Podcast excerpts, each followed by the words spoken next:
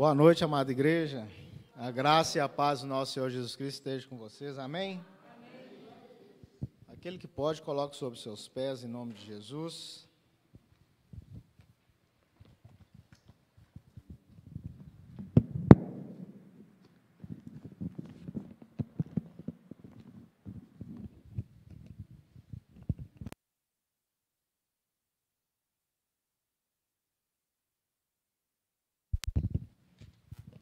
Quero ler com os irmãos o Evangelho do nosso Senhor Jesus Cristo, segundo Mateus, e se encontra em Mateus 13, do versículo 24 ao 29. Amém?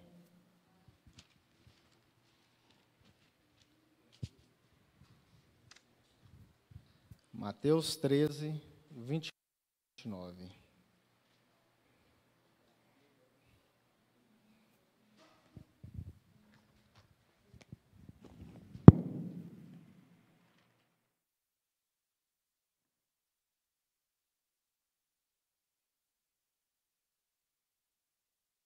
Glória a Deus. Amém.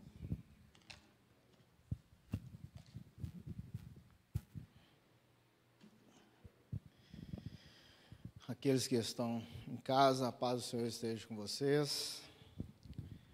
Leremos. Aqui diz a parábola do joio. Jesus lhes contou outra parábola, dizendo: O reino dos céus é como um homem que semeou a boa semente em seu campo. Mas enquanto todos dormiam, veio o seu inimigo e semeou o joio no meio do trigo e se foi. Quando o trigo brotou e formou espigas, o joio também apareceu. Os servos do dono do campo dirigiram-se a ele e disseram: Senhor, não semeou boa semente em seu campo? Então de onde veio o joio? Um inimigo fez isso, respondeu ele. Os servos lhes perguntaram: O Senhor quer que o tiremos? Ele respondeu: Não, porque ao tirar o joio vocês poderiam arrancar com ele o trigo. Deixe que cresçam juntos até a colheita. Então direi aos encarregados da colheita: Juntem primeiro o joio e arranquem-no em feixes e amarrem-no em feixes para ser queimado. Depois juntem o trigo e guardem no seu celeiro. Oremos. Amado Deus, grandioso Pai, aqui está a tua palavra. Deus, assim como disse o pastor, Pai, que eu venha ser um instrumento, Pai, do Senhor nessa noite, que eu venha falar, Pai, somente aquilo que o Senhor quer que eu fale, Pai. Que a tua palavra prevaleça, Pai, e que eu diminua, Pai. Em nome de Jesus é o que eu te peço, Pai. Amém. Glória a Deus.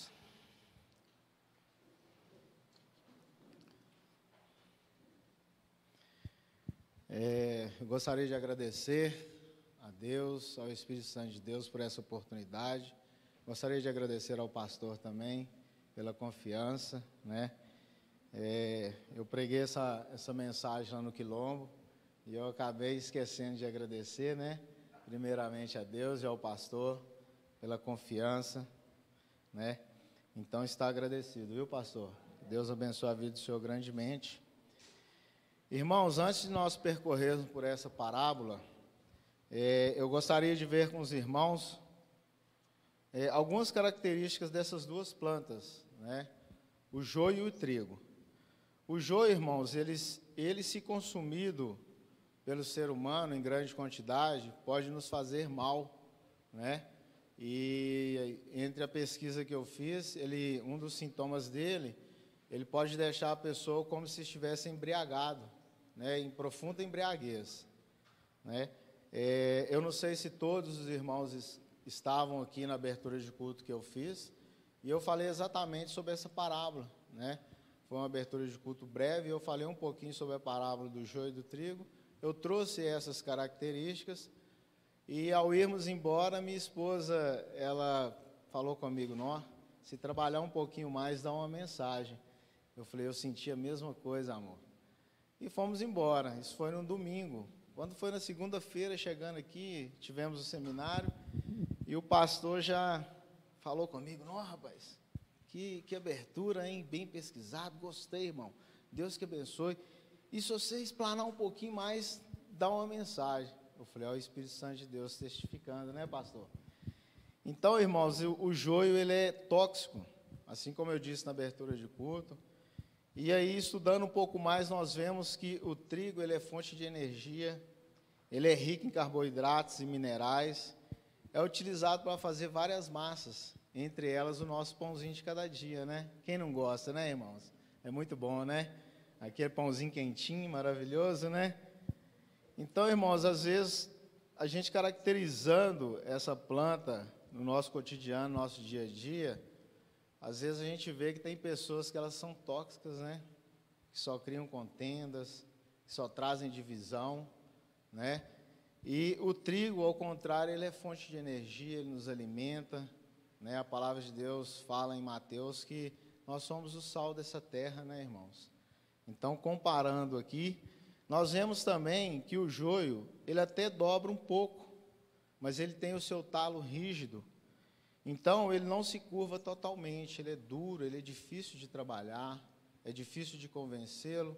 Quantas vezes nós pregamos para as pessoas aí fora aí, as pessoas até eles se curvam a cabeça um pouquinho, né? Baixa a cabeça, ouve a gente com educação, mas são pessoas de coração duro, são difíceis de trabalhar, são difíceis de convencer, né? Aí entra a nossa oração, a nossa súplica, para que Deus entre nesse coração e trabalhe, né?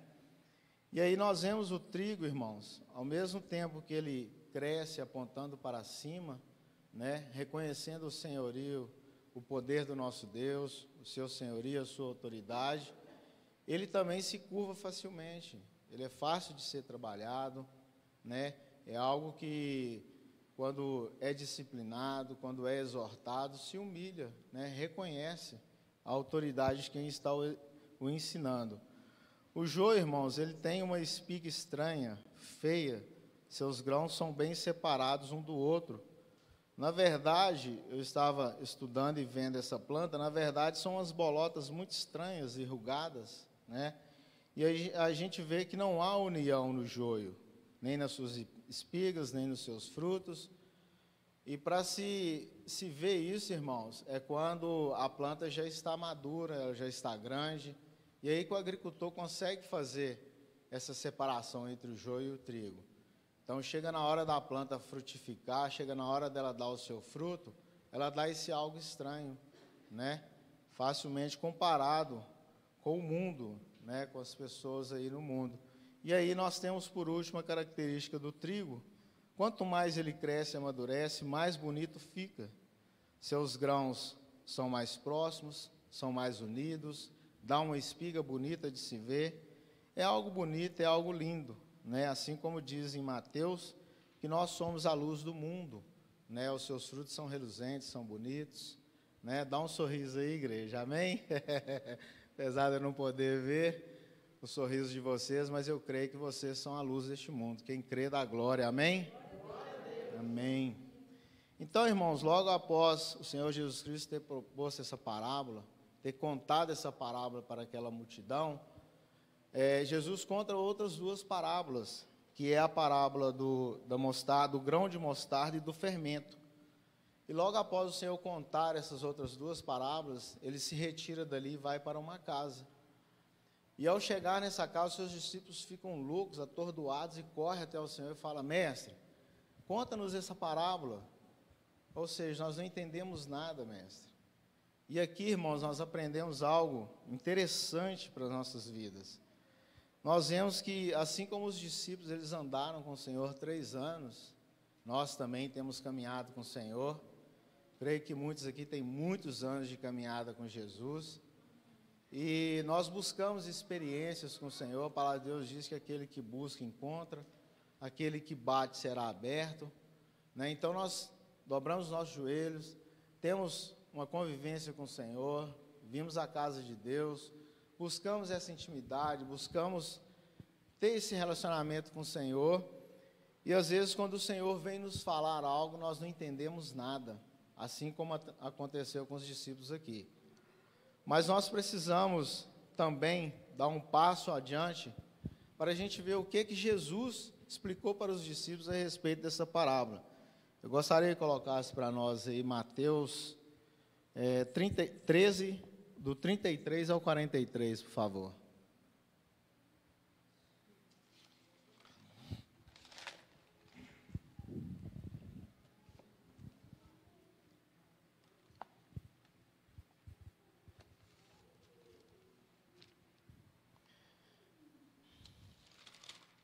Mateus 13, 33 a 43. Amém. Glória a Deus. E aí o Senhor vai explicar a parábola. Disse-lhes outra parábola: O reino dos céus é se... disse-lhes outra parábola. O reino dos céus é semelhante ao Não, não é esse não, Pedro. A gente fala aqui agora. É, desculpa, filha, é do 36 ao 43, desculpa.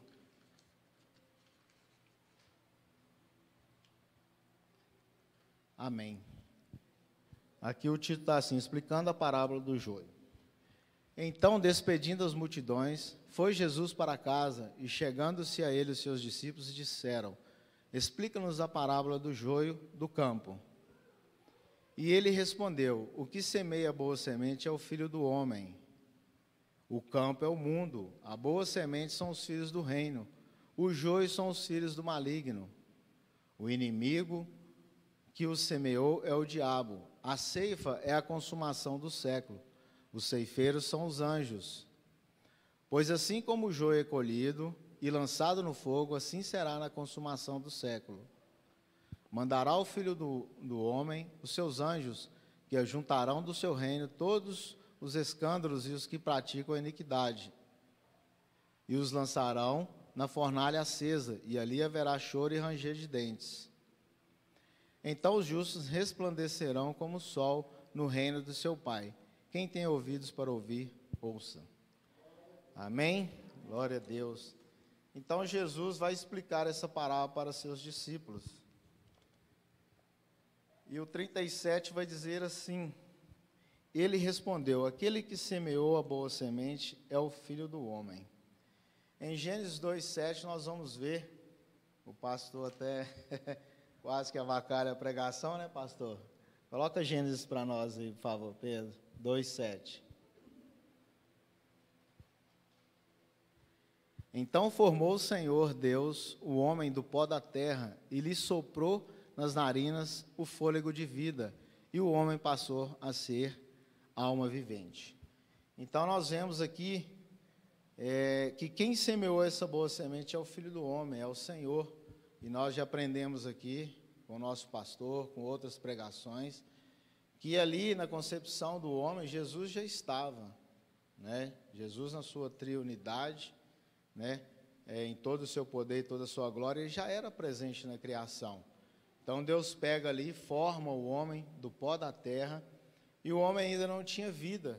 E o Senhor ali então sopra o fôlego de vida neste homem, né? É, um pouquinho antes aqui, é, no começo do capítulo 13, nós vamos ver a parábola do semeador, né? A palavra de Deus vai dizer que foi semeado em, é, em, em uma terra que não deu, na beira do caminho, é, foi semeado entre os espinhos e foi semeado aonde deu o seu fruto. Né? E aqui está falando exatamente do coração, irmãos, aonde foi semeada essa boa semente.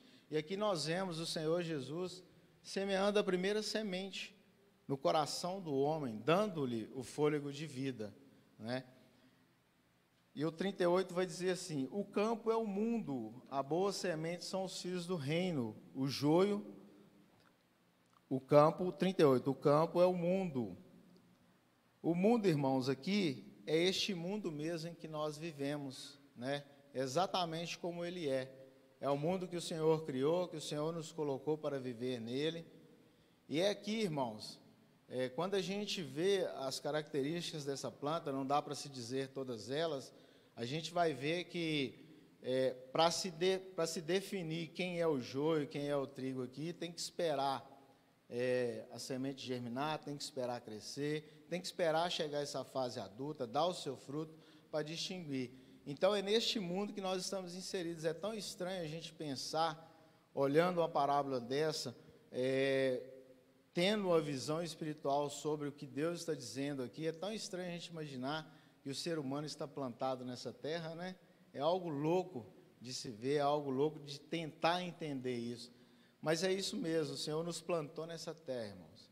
E mesmo que nós estejamos crescendo em meio ao joio, porque quando a gente vê o joio, ele vai, ele vai enraizando ali, e ele entrelaça nas raízes ali do, do, tri, do trigo, e ali ele começa a consumir a energia que há na terra. Então, às vezes, nós somos assim, sufocados pelo mundo, por essas ideologias do mundo aí, né? Mas mesmo assim, irmãos, há uma missão para nós aqui que nós devemos levar o evangelho do Senhor. É tão interessante que a Dalesiane colocou, ela não está aqui não, né? A irmã Dalesiane colocou um testemunho no grupo da igreja, não sei quem viu. Quem viu o testemunho, irmãos? Só você? Viu também, pastor? Então, lá conta o testemunho de uma irmãzinha contando a, como foi a conversão do pai dela.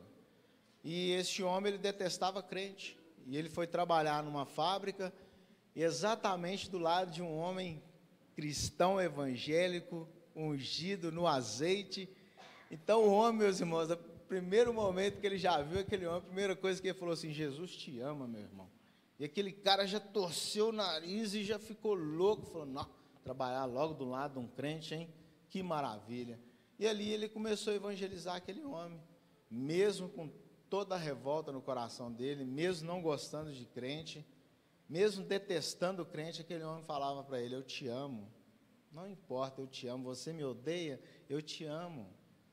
E ao longo dos anos, os dois trabalhando junto ali, ele foi evangelizando, foi com amor, com carinho, aguentando toda aquela grosseria, toda aquela truculência daquele homem, até chegar uma hora que aquele homem se converte, irmãos. E foi tremendo a conversão desse homem. E depois eu gostaria que vocês ouvissem lá, para não ficar muito extenso. Então é assim que nós temos que ser aqui nessa terra onde nós somos plantados, onde o Senhor nos colocou. Ser crente dentro da igreja é muito fácil, irmãos. É fácil demais vir aqui na igreja, todo mundo na unção, todo mundo no mesmo propósito, mas aí fora aí é complicado, irmãos. É aí fora que nós temos que mostrar qual que é o propósito que nós estamos aqui nessa terra. Por que o Senhor nos colocou aqui? Para levar essa boa nova, para anunciar este evangelho. Amém? E o 30, continuando o 38, parte B aqui, foi o que eu disse: a boa semente são os filhos do reino e os joios são os filhos do maligno. 39, o inimigo que semeou é o diabo.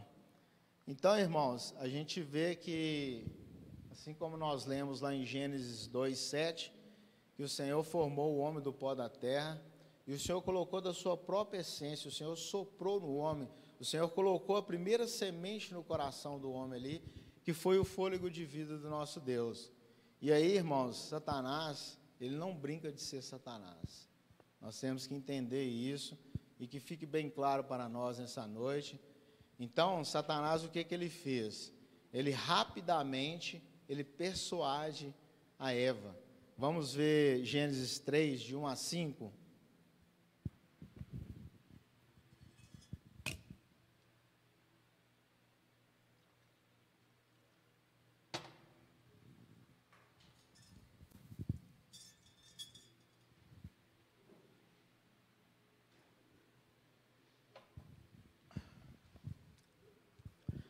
Mas a serpente, a mais sagaz de todos os animais selváticos que o Senhor Deus tinha feito, disse à mulher: É assim que Deus disse: Não comereis de toda a árvore do jardim? Respondeu-lhe a mulher: Do fruto das árvores do jardim podes comer. Mas do fruto da árvore que está no meio do jardim, disse Deus: Dele não comereis, nem tocareis, nem tocareis nele, para que não morrais. Então a serpente disse à mulher: É certo que não morrereis, porque Deus sabe que no dia em que dele comerdes, se vos, se vos abrirão os olhos, e como Deus sereis conhecedores do bem e do mal. Então, irmãos, como diz o nosso pastor, que foi a primeira sessão espírita, né? Satanás possui a serpente aqui e entra na mente de Eva, e é algo que até então não era muito claro para mim, mas ficou claro à medida que a gente vai aprendendo. Deus vai colocando bons homens como nosso pastor Warley, pastor Nunes, outros pastores que já passaram pela nossa vida, né, amor? Então, irmãos, eu não creio que Adão estava de lado, eu não creio que Adão estava é, ocupado com as suas tarefas. Isso é a visão minha, irmãos. Eu não sei se são as suas. Para mim, Adão estava ali do lado, vendo tudo que estava acontecendo. Então, naturalmente, ele também foi persuadido sobre para comer do fruto também. Então, aqui nós vemos assim como Deus sopra Deus coloca no homem a semente do trigo, aqui nós vemos Satanás plantando a semente do joio no coração do homem. E nós sabemos que por causa disso houve grandes consequências, né? Houve uma maldição sobre o homem, sobre a terra, sobre nós. Então todos nós, irmãos, temos que ter essa consciência. Eu gosto muito de dizer para minha esposa que há em nós dois seres, dois lobos. Há um, há um lobo dentro de nós carnal e há um lobo espiritual, irmãos. Vai sobreviver, vai sobressair aquele que nós alimentarmos mais. Então, aqui está a palavra do Senhor, que nós possamos alimentar, buscar dessa palavra, para que esse lobo espiritual sobressaia, irmãos. Também eu posso dizer que há duas sementes dentro de nós, irmãos. Há a semente de Deus, a semente do trigo, mas há também a semente do joio, irmãos. Está aqui na palavra do Senhor, foi plantada na mente do homem, e a desobediência trouxe essa tragédia para a nossa vida, irmãos. Mas a palavra de Deus também nos diz, é, em Romanos 5,12, vai dizer que por um homem entrou o pecado no mundo, irmãos. Mas em Romanos também 5,19 vai dizer que através de um homem, pela obediência, foi quebrada essa maldição, irmãos. Amém? Glória a Deus, é o nosso Senhor Jesus Cristo, irmãos. E aí a gente vê como é maravilhoso o plano do Senhor, né? Aí imediatamente o nosso Pai não é pego de surpresa. Jesus Cristo vem, irmãos. E a gente novamente voltando para essa visão de ser plantado, né? Sobre essas duas sementes nós vemos Jesus Cristo ser plantado pelo Espírito Santo de Deus dentro do útero de Maria. E aí vem a semente redentora para nos salvar, para nos remir, para nos lavar, para nos, para nos ligar novamente ao Pai, irmãos. Aquilo que pela desobediência de um homem foi quebrado, esse elo de ligação, nós vemos Jesus Cristo, irmão, ser plantado nessa terra, para trazer novamente, para fazer essa religação novamente, para nos unir novamente, para que hoje nós possamos, irmão, nós temos a, a escolha como eu disse aqui, de alimentar mais este homem espiritual ou este homem carnal, para a gente regar mais a semente do joio ou regar mais a semente do trigo. Então é para isso que Jesus Cristo veio, é para isso que ele deixou essa parábola, para que nós pudéssemos entender hoje e ter a percepção, a escolha está na nossa frente, irmãos. Cabe a nós escolhermos, né? Darmos bons frutos ou frutos ruins. Amém? E aí nós vamos ver 39. E aí o 40 diz assim: Assim como o joio é colhido e queimado no fogo, assim também acontecerá no fim desta era. O filho do homem enviará os seus anjos, e eles tirarão do seu reino tudo o que faz cair no pecado, e todos os que praticam o mal. Eles os lançarão na fornalha ardente, onde haverá choro e ranger de dentes. Então os justos brilharão como o sol no seu reino, no reino de seu Pai. Aquele que tem ouvidos, ouça, irmãos. E a gente vai ver em Apocalipse 14, do 14 ao 20, né, nós temos a sequência das visões de João. E aqui, João vê, assim como Jesus está dizendo sobre o fim desta era, sobre o fim de todas as coisas.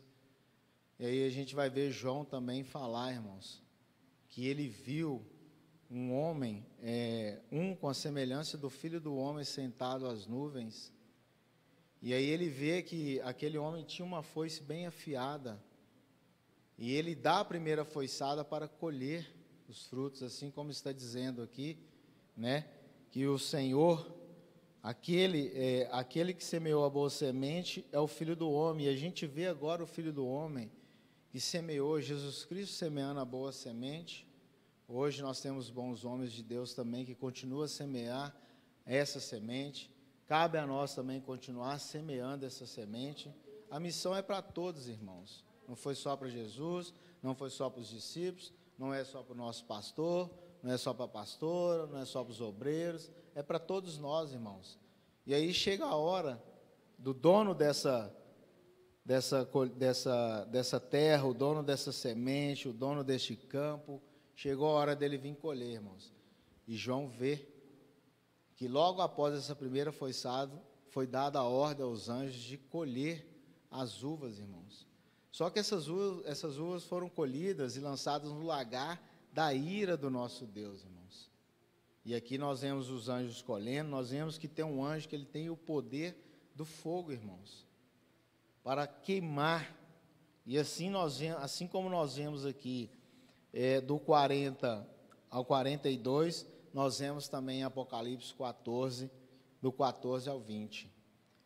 Então, irmãos, assim como eu falei sobre esse testemunho que, que a irmã Darlesiane colocou ali, a, a mãe daquele homem que foi convertido, ela fala algo muito interessante, irmãos, e algo muito forte, muito pesado, que essa palavra, essa Bíblia que nós carregamos debaixo do braço, ela tem o poder da salvação.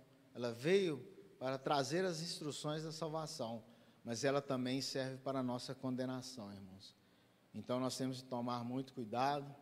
Talvez a palavra não seja mais gostosa, como diz o nosso pastor, né, que assim ele orou para que o Senhor falasse não aquilo que nós gostássemos de ouvir, mas falasse aquilo que o Senhor quer que nós aprendamos, aquilo que nos deixa alerta, nos deixa ligado. Então essa mesma palavra, irmãos, que ela pode trazer a salvação, ela também pode servir para a nossa condenação. E para nós fecharmos, nós nós vemos lá em Mateus 8, do 5 ao 13, é, a história do, do, do, centurião. Ele vem até Jesus, né? Jesus chega em Cafarnaum e esse centurião corre ao encontro de Jesus para pedir socorro para o seu servo. E Jesus fala com ele, Jesus se prontificou imediatamente. Não, nós vamos, eu irei lá e orarei por ele. E talvez não desse tempo de Jesus chegar até lá. O centurião fala para Jesus, fala assim, Senhor, é, eu sou um homem que eu sei receber, é, sou um homem que sei entender a autoridade. Eu recebo autoridade, eu dou autoridade. E basta que o Senhor dê autoridade para que ele seja curado. E eu gostaria que você colocasse para mim aí, Pedro, Mateus 8, eu creio que é o 11, Mateus 8, 11, para nós fecharmos.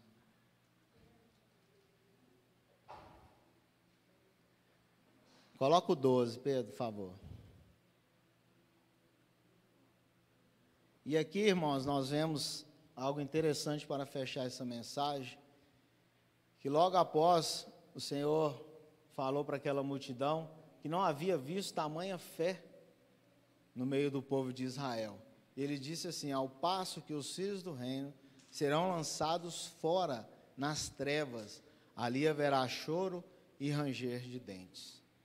Então, assim como eu disse, irmãos, essa palavra aqui, ela traz para nós o manual da salvação, o manual das escolhas que nós devemos fazer, mas ela também serve para a nossa condenação. Então, às vezes, assim como eu disse, os discípulos passaram três anos caminhando com Jesus, e quando Jesus lhes conta uma parábola sobre o reino dos céus, eles não entenderam nada. Às vezes, assim somos nós também nós possamos pedir o Espírito Santo de Deus que venha abrir os nossos olhos para entendermos o que, que Deus quer de nós, o que, que a palavra de Deus quer de nós. Porque assim como disse ali, ó, ao passo que os filhos do reino serão lançados para fora. Há uma tradução, eu creio que na minha tradução está assim, os súditos do reino. Súditos, irmãos, são aqueles que vivem com o rei.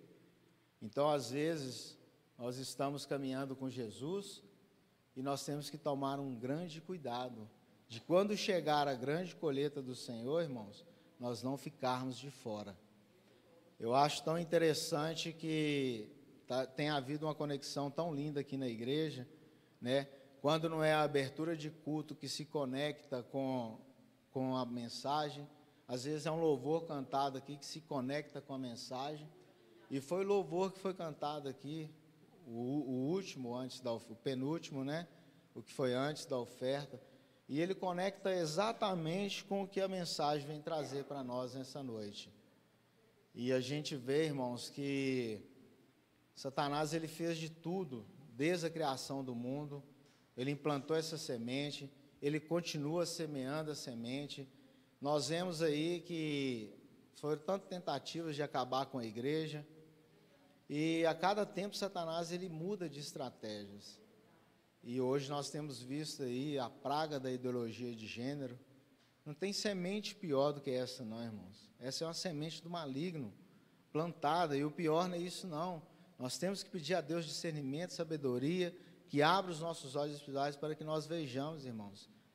E a ideologia de gênero hoje, ela veio para trabalhar na mente das crianças.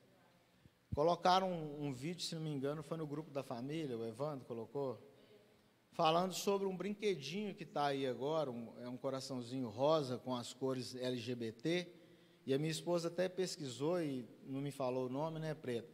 Lá tem um nome bem disfarçadinho, algo assim que tem que ser aceito por todos. Isso, energia positiva, para mascarar as coisas, a forma com que o inimigo vem trabalhando e semeando, irmãos. Então, quem tem ouvidos, ouça, e nós possamos pedir ao Senhor mais experiência, que abra os nossos olhos espirituais, para que nós possamos ver, irmãos, e que nós não venhamos. É, nós sabemos que nada foge do controle do nosso Deus, nós sabemos que essa pandemia veio e. Ah, foi o Senhor que permitiu ser plantado isso, foi o Senhor que plantou. Ah, e se foi o inimigo que plantou essa semente do joio? Não tem coisa pior, irmão, que até hoje que eu tenha visto na face dessa terra, que afastou os crentes da igreja, do que essa pandemia. Hoje nós temos visto o comodismo caiu no coração do homem, as pessoas não vêm mais à igreja. Eu lembro que às quarta-feiras essa igreja estava cheia como se fosse um domingo, e hoje nós temos visto. Então, que possamos ter os nossos olhos abertos, os nossos ouvidos abertos, para vermos os sinais. Eu gostaria que o Ministério de Louvor, se puder, tocar aquele penúltimo hino para nós, por favor? O Sérgio foi embora? Ah, mas amém, glória a Deus. A Deus seja dado toda a honra e toda a glória. Irmãos, essa é a palavra que o Senhor colocou no meu coração já há muitos meses, né? O meu pastor já veio me cobrando por várias vezes, irmão, cadê a mensagem? Pastor, estou trabalhando nela, pastor, calma. Então, às vezes, o nervosismo, a ansiedade, ela bate no nosso coração. Mas que nós não tenhamos medo, irmão, de anunciar o Evangelho, de anunciar as boas novas do nosso Deus, porque Jesus está voltando, irmãos, para buscar a sua igreja. Amém? Glória a Deus. Maranata. Eu passo a palavra para o nosso pastor. Amém, pastor?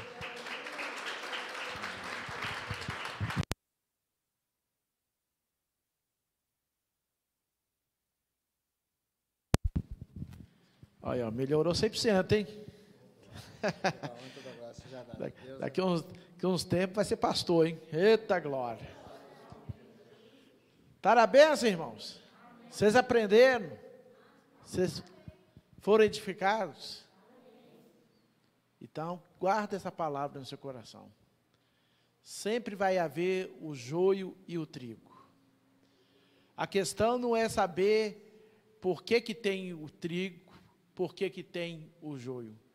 A questão é saber, nós temos sido trigo ou joio? Eu espero que você seja joio. Ó, oh, eu espero que você seja trigo. eu espero que você seja trigo, porque o trigo vai ser recolhido para o pai. Agora o joio vai ser queimado. Amém? Então, já que você foi abençoado, estenda as mãos aí para a oração. Eu falei joio para ver se você estava atentos. Meus movimentos são friamente calculados.